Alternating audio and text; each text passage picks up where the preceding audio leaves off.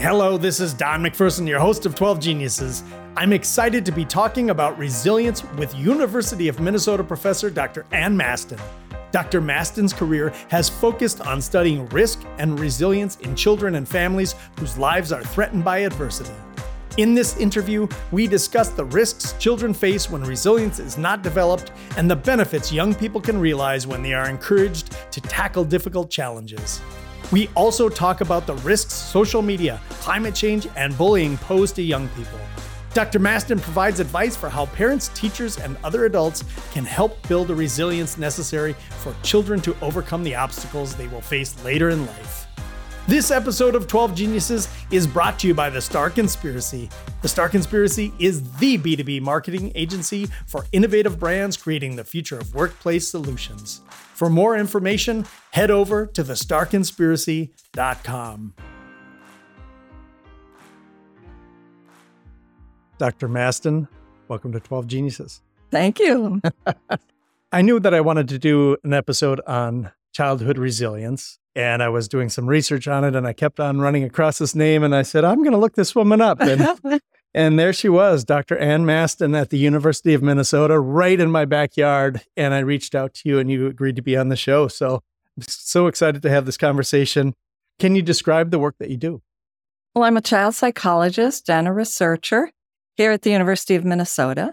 But I've been doing research for many years to try to understand the processes of resilience. How do children overcome adversity to do well in life? And I want to study that because I think it's important to understand resilience in order to try to foster it when it isn't happening in the lives of some children.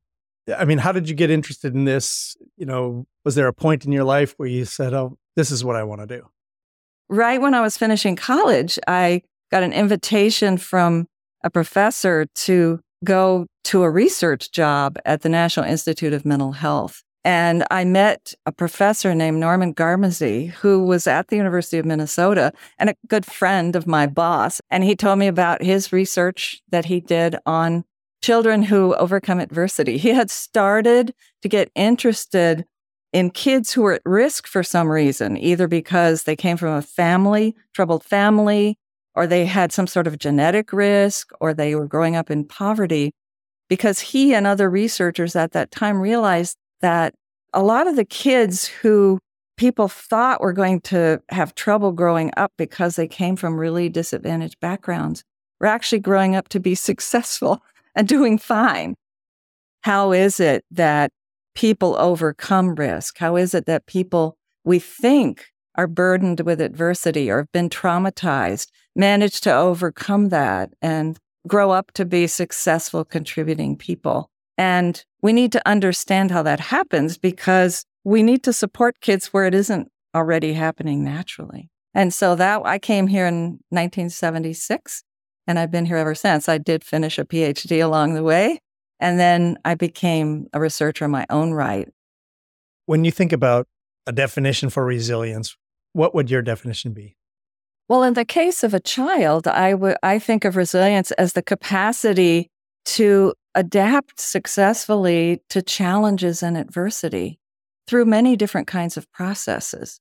And I think it's a problem that people sometimes think of resilience as only something that's inside of a person actually a lot of human resilience, especially in the case of children, comes from our relationships with other people. It comes from support in the world around us.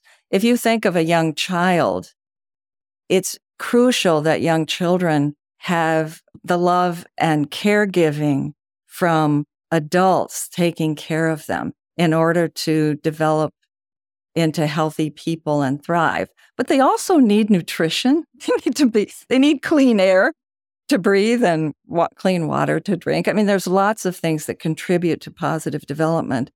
But in the case of resilience, you can apply that idea to the resilience of any dynamic, complicated system. So you can talk about family resilience or, or the resilience of our economy or the and you know we're all worried about climate change because and that we we want to promote the resilience of our planet but it's the idea is you know how does a system overcome challenges and either transform itself or manage to recover from a blow, either a sudden blow or a you know, a long-term chronic kind of challenge like poverty is usually not a sudden event.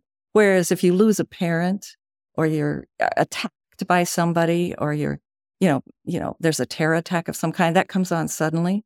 But a lot of the adversities that kids and adults experience are more gradual. And in the case of uh, adversity like the pandemic, you have this sort of complicated challenges unfolding over a long period of time in waves. And the pandemic is a, is a great example of a very complicated and, and massive kind of disaster that affected many, many systems that support human life and development.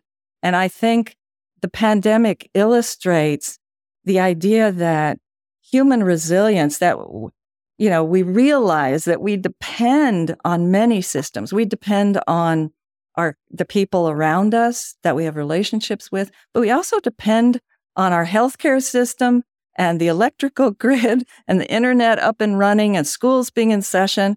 I think it businesses began to realize that you know we really for businesses to have resilience in a pandemic a lot of other things have to be happening as well. That we have to have childcare systems, for example. It, you know, I, I think some of the most stressed out people during the pandemic were the parents of young children who were trying hard to juggle distance, you know, working from a distance, working at home, and and it, taking care of kids with very little help to do that. I can relate to that, and I feel like we got away pretty easily because our children were really young and their school only shut down for six weeks. So we were home for six weeks. We didn't have homework or distance learning to manage or anything like that. But I could imagine somebody who might be in their 30s and who's kind of still making their mark on their career and might have middle school children.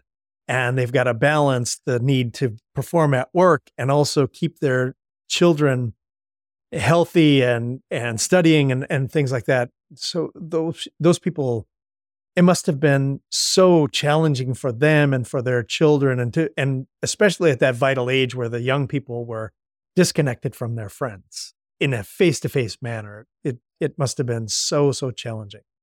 These are really, I think, many of us had advantages of, health, uh, you know, healthcare systems that were working, of electricity and internet.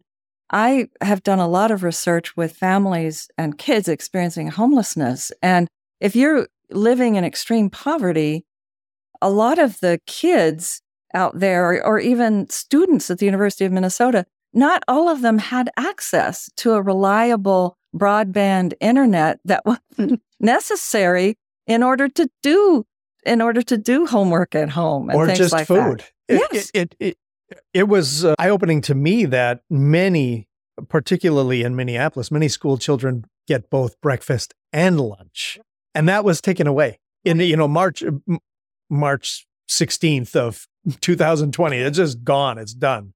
Well, the school systems, though, made a huge, and many of the the NGOs in the area made a big effort to provide food. Like, you know, in Minneapolis and St. Paul, they delivered food to kids who needed it. And you know, you're probably aware of the Northside Achievement Zone, this organization that tries to help kids in Minneapolis who are living in poverty. And they really mobilized an all out effort to work with the schools, but try to provide not just food, but other kinds of support to make computers and iPads and internet and, you know, provide all kinds of support for these families that were stranded at home or even or stranded in a shelter without access to a lot of things that some of us take for granted. But it was hard for everyone, but it was extremely difficult for for people who don't have easy access to health care and food and money to replace what was coming from a school. When you're doing your research, is there do you measure the resilience of individual children and how do you do that if you do we can look at, you know, children at risk and who's doing well. And so you measure risk and doing well. But then if you're going to measure the resilience, well, what makes a difference? And if it's, you know, having effective parenting, for example, then we need to measure parenting. If it's, you know, ha- being optimistic and having hope and having good self regulation skills and good planning skills, there's a lot of processes that go into resilience and, and people have tried to measure them. But as we learned more, we people began to develop little questionnaires and things to try to figure out if a given child has protective factors. There was a long version with 28 items. Now there's a short or shorter version with 12 items. But it's interesting to see what's on the list. It has things like, you know, do you have, you know, people you can trust to help you? Do you have, you know, su- supportive teachers and things like that? It's like questions about whether kids feel optimistic and hopeful, whether they have people that help them, whether they feel safe in their schools, whether they like school. I mean, one of the most surprising things to me at first, no longer surprising, was that when people did research all over the world with different kinds of kids who were experiencing many different kinds of adversity, they kept coming up with the same protective factors. I'm wondering in the case of let's say the homeless population or children who have been in war torn environments how do we address the needs of of those children? First what are the you know you start with fund, fundamental survival needs. Right after the terror attack right after the hurricane you know survival comes first. But, maslow's hierarchy. Right right. I mean but once you have once you're surviving you know how do you help children overcome these difficulties. And a lot of what you see actually, and what um, works really effectively with kids in the early stages uh, after some, you know, really terrible experience, you know, is restoring a sense of normal and belonging. And that's why often after, you know, major catastrophes or disasters, one of the things you'll see is people trying to reestablish school, even in a, like a refugee camp or, you know, in the shelter after the tsunami rec- water recedes, people will begin to try to restore the, the normal routines of life that give kids, as well as everybody else in the community, a sense of, oh, things are getting back to normal. We can recover from this. And they start, you know, cooking meals and setting up school and there's something very reassuring about reestablishing normal routines. And people, you know, kids need a chance to play, adolescents need a chance to hang out. And they also, a lot of kids really benefit from the experience of pitching in and helping others. What is the benefit to these kids who have these very, very difficult upbringings if they are to be resilient through these traumatic experiences or these hardships. You know, if you live through stressful experiences, what do you gain from that? And I think uh, it's useful to think about your immune system because we've learned from a lot of research that for your immune system to optimize, it has to be exposed. The same can be said of stress. There's kind of normal exposure to challenges all kids need that. They kids need challenges so they can figure out how to handle challenges, how to cope and gain some confidence that they can handle things. There are skills you acquire if you have to face danger. And we don't want kids to be overwhelmed. You don't want to deliberately expose kids to trauma. You know, that's not the idea here. But it, it's still the case that experience matters and you do get, you know, have some takeaways, you do gain some skills from the process as a parent or as a child of having to overcome difficulties. As parents, we just want to make sure that our kids are ready, you know, for just everyday experiences. They have to learn how to get up after they fall down. For a lot of young people, particularly those young people who are informed and and fairly privileged have had an op- opportunity for education. there's a high expectation for what life should deliver and a seemingly low hope for what the future looks like. And I think a lot of that, not hopelessness, but lower hope than what I had growing up, has a, is a result of climate change. And I think this is a really, really bad recipe for the future or their future when you have these high expectations that social media has shown us oh these are, this is what your peers are doing and it's a great life and you know all of these things and but the earth is not going to be here in 30 years like so I, i'd love to for you to talk about the importance of hope and if you agree with this idea around high expectations and low hope there's a lot of concern and pessimism among our young adults. And I would argue that there's good reason for that because they're looking around them and seeing, you know, the return of conflicts that we thought, the kind of conflicts that we thought had ended with World War II are uh, bu- bubbling up in different places of the world. And they're beginning to, you know, the reality of climate change is beginning to rear itself. And it's realistic to be extremely concerned about life on this planet. And I really think that we're on the brink of requiring and needing to mobilize kind of a global, all out mobilization to address the climate crisis. And that what young people need to be enlisted. They are the children and youth and young adults are the big stakeholders in climate change, and they're extremely worried about it. And I think they're extremely frustrated, both on the gun safety front in the United States in particular, as a u- kind of a unique issue we have, but with all kids everywhere on the climate crisis. Like, what is going on here? Adults aren't doing anything. I mean, that they're frustrated with the lack of attention and progress.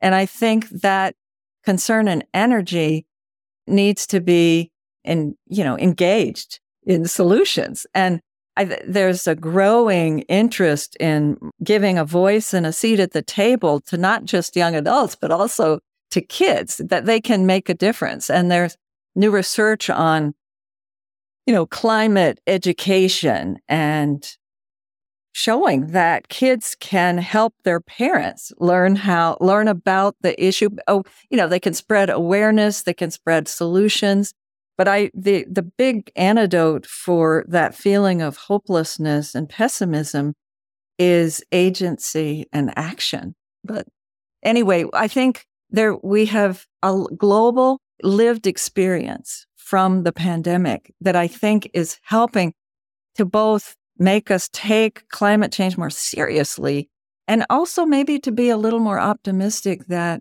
what we can do if we get our act together so this is a good segue because we're talking about plasticity or the ability to change as a human species, right? right. But let's talk about the ability to change as an individual. Mm-hmm. When you see a child who doesn't have a high level of resilience, how can we change that person? Human beings have a lot of capacity for change throughout the lifespan, but there are periods of development when the human brain and our our psychology is more open to change. So kids who maybe didn't have the best experiences earlier can be uh, influenced to a great degree by what's happening during the early adolescent years. And again, I mean, as an older adult, I think there are other windows like that. And sometimes I think those windows of plasticity are triggered by adversity. So you have to change the conditions they're living in. You know, if children have been living in a, a you know, an orphanage with no, not enough care or not enough food, you have to change their living conditions. But I've seen children come out of situations where they weren't getting what they needed, adopted into families that provided them with, ba- you know, just basic family care tender loving care, what they needed. Just they didn't need super parents; they just needed regular old parents. But and then you you see the, a kind of a growth spurt of recovery. similarly, there, there, I've known people, and maybe you have too, who were kind of struggling. They they grew up in a family where things weren't going very well. There was either abuse or violence or something, substance use maybe. And they go down this really dark road and adolescents fall in maybe with a bad crowd. And I've seen those ex- many examples of people who turn their lives around in the transition to adulthood because there's a window of opportunity there. The brain keeps developing all the way into the late 20s. And there, you know, during that transition to adulthood, you know, around 17 to 25, the there's, you know, a lot of opportunities to take yourself down a different road. And around the same time, like you can join the military or become an apprentice or go to college or whatever, the brain is also beginning to gain capability for planning ahead in a new way. You know, older, early adulthood is a period where, you know, people are starting to really think about the future. They have more brain power for that. And if you put opportunities around them, you can see remarkable changes. I did research over time with young people from the Twin Cities area. We followed them from 20 years, from childhood into adulthood. And I would be in touch with some of them personally and, you know, meet them in person as a teenager. Things weren't going very well. And then I meet them again 10 years later and like they're doing fine. And they would they would say things to me like, guess I surprised you, right? Because I knew I knew their history and have told me things like I was in trouble. I was with a group of kids that was taking me in a wrong direction and I moved to Alaska, got a job, and I I knew I had to get a fresh start or I joined the military because I want I needed a change. So people sometimes put themselves in a new situation. And I've also like one of the young people in our study when I met him like this and he he could tell I was surprised he said he explained that he had fallen in love with a police officer's daughter, and that helped him get back on a, a positive road. He'd never had a really positive father figure. So there's possibilities for change all along the way. And often change is precipitated by new opportunities, new relationships. It, it sounds like there's a an element of growth mindset in the people who are making these changes when they're older. Eh, yeah. yeah. I mean, yes. At this transition period between high school and maybe joining the military or moving to Alaska or I'm in a new relationship. It, how important is that mindset? Well, it, I think it's important. It's a coming together of like a, a new mindset that's partly depending on new brain power but a new mindset, but also combining with a new opportunity. But, you know, the drivers, when you're older, you see that mindset can drive change. But when you're really small, they need the help of other people around them to help support them to get, you know, opportunities don't fall in your lap when you're three.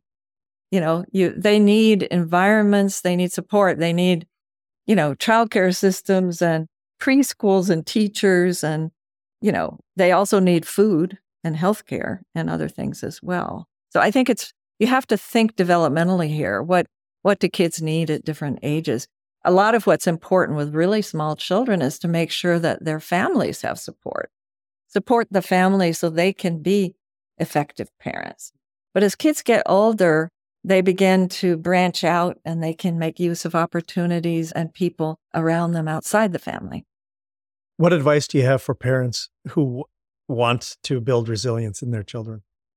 Yeah, well, a lot of building resilience is about simply being a you know, an effective parent. You know, life has plenty of opportunities for kids to experience challenges. I think as a parent, you know, you want your kids to learn how to manage difficulties, but not be, you don't want to overwhelm them. You want to, you know, protect your kids from traumatic experiences. But I think it's important for parents to let their kids learn from mistakes and have the opera and and learn that they can solve problems as they get older. But I think that a lot of resilience will happen just in the course of normal life. I mean, life is full of ups and downs. And right now, with the pandemic and the coming climate change, even more than usual, perhaps. But I think we just need to let allow our children to have interesting, challenging experiences and support them when they do, but not overdo it. Because if we overdo it, it takes away, you know, if you overprotect, your kids don't own their accomplishments. They don't gain confidence. They don't experience their own skills. So there ha- you know, it's it's a it's a daily challenge maybe for parents, but I think most parents are pretty good at kind of finding that middle ground where you know, you want your kids to whether they're learning to walk or learning how to, you know, navigate going off to a new job or going off to college, you want them to figure it out but you want to g- give them a little bit of scaffolding when they're just getting started. You know, it's you don't want people to start from scratch to to figure it out all entirely on their own. It probably depends on the age, but what are some of the risk factors that parents or teachers should be looking for that a, ch- a child may be going down the wrong path? Well, I think as kids get older, if they're hanging around with other children that, you know, are bullying or involved in violence and things like that, uh, get involved in substance use, those are very dangerous. So, you know, it's important that to be aware when your kids are getting involved with kids that are heading down a path that's going to get them into trouble. I, I can tell you, as a former kid, I was really good at hiding that. So what should, what should what what might be some indicators that parents could look for, some signals? Yeah, being aware. And I mean, I think having relationships and being interested and in inviting kids over, having a house where kids feel comfortable visiting, that sort of thing. I think just, you know, interacting enough that you know some of the people your kids are with. But I think, you know, you have to have some confidence in your kids if you've been, you know, if they've been learning all along and you and being a good role model as well. I find it remarkable how candid many kids are with their parents now. We we didn't tell our parents anything. We didn't want to disclose anything that we were doing. Yeah, I think that is different. And not all kids do, of course. Right. But yeah, I do. I agree. I think there's a lot more of that than there used to be. And I think the pandemic was interesting because parents and kids were around each other more in some cases, or felt stuck at home more, as the case may be. But I thought one of the positives of the pandemic, one of the silver linings, was you saw a lot more families out doing things together, just walking the dog or something, because there, we were so confined that you had to be creative about getting out of the house. I wanted to ask you about social media and what that might be doing to our young people's resilience and specifically the amount of time they're spending on it and also some of the messaging that they might be receiving like bullying and and things of that nature. Yeah, social media is a very complicated question. Like all inter- inventions we, we humans come up with, it's a tool and it can be a risk factor or a very po- powerful protective factor. I mean, social media has made it possible for kids to, you know, be in touch with each other and have friendships at a distance. But it's, it's and during disasters, it's made it possible for people to be rescued and help each other and find each other. But on the other hand, it's become a platform for uh, absolutely terrible experiences of not just bullying, but far worse. I mean, trafficking, bullying, all kinds of terrible things. And I don't, I think we're, we're still learning but as societies and parents and regulators how, what we need to do to foster the positive and curtail some of the negative effects. But I mean, I think there's been a lot of problems with social media in terms of its uh, impact on the mood and mental health of adolescents. And and that gets to what I was talking about in terms of expectations and and hope. I think it has messed with that. Yeah, and I think kids need a lot of media education. I think we're going to need more and more education about media. You need critical thinking skills. Kids need to be able to recognize what's true and what's not. And that's very difficult. Adults media. need that help too. true. they really do. Yeah.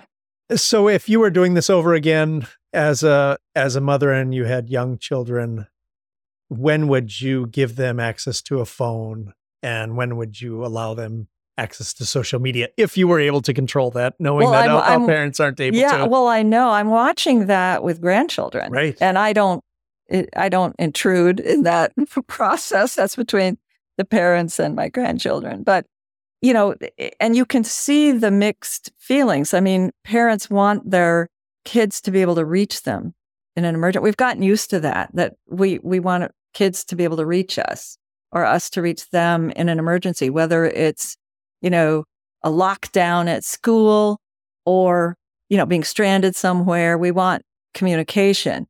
And this, but this is reminds me of the questions when my kids were young before there were smartphones. Like, how old, when is a child old enough to, one of the big questions in my era was old enough to go on the bus by themselves or with their friend to the Mall of America. And, you know, when are they old enough to like go, go to stores on their own and stuff like that?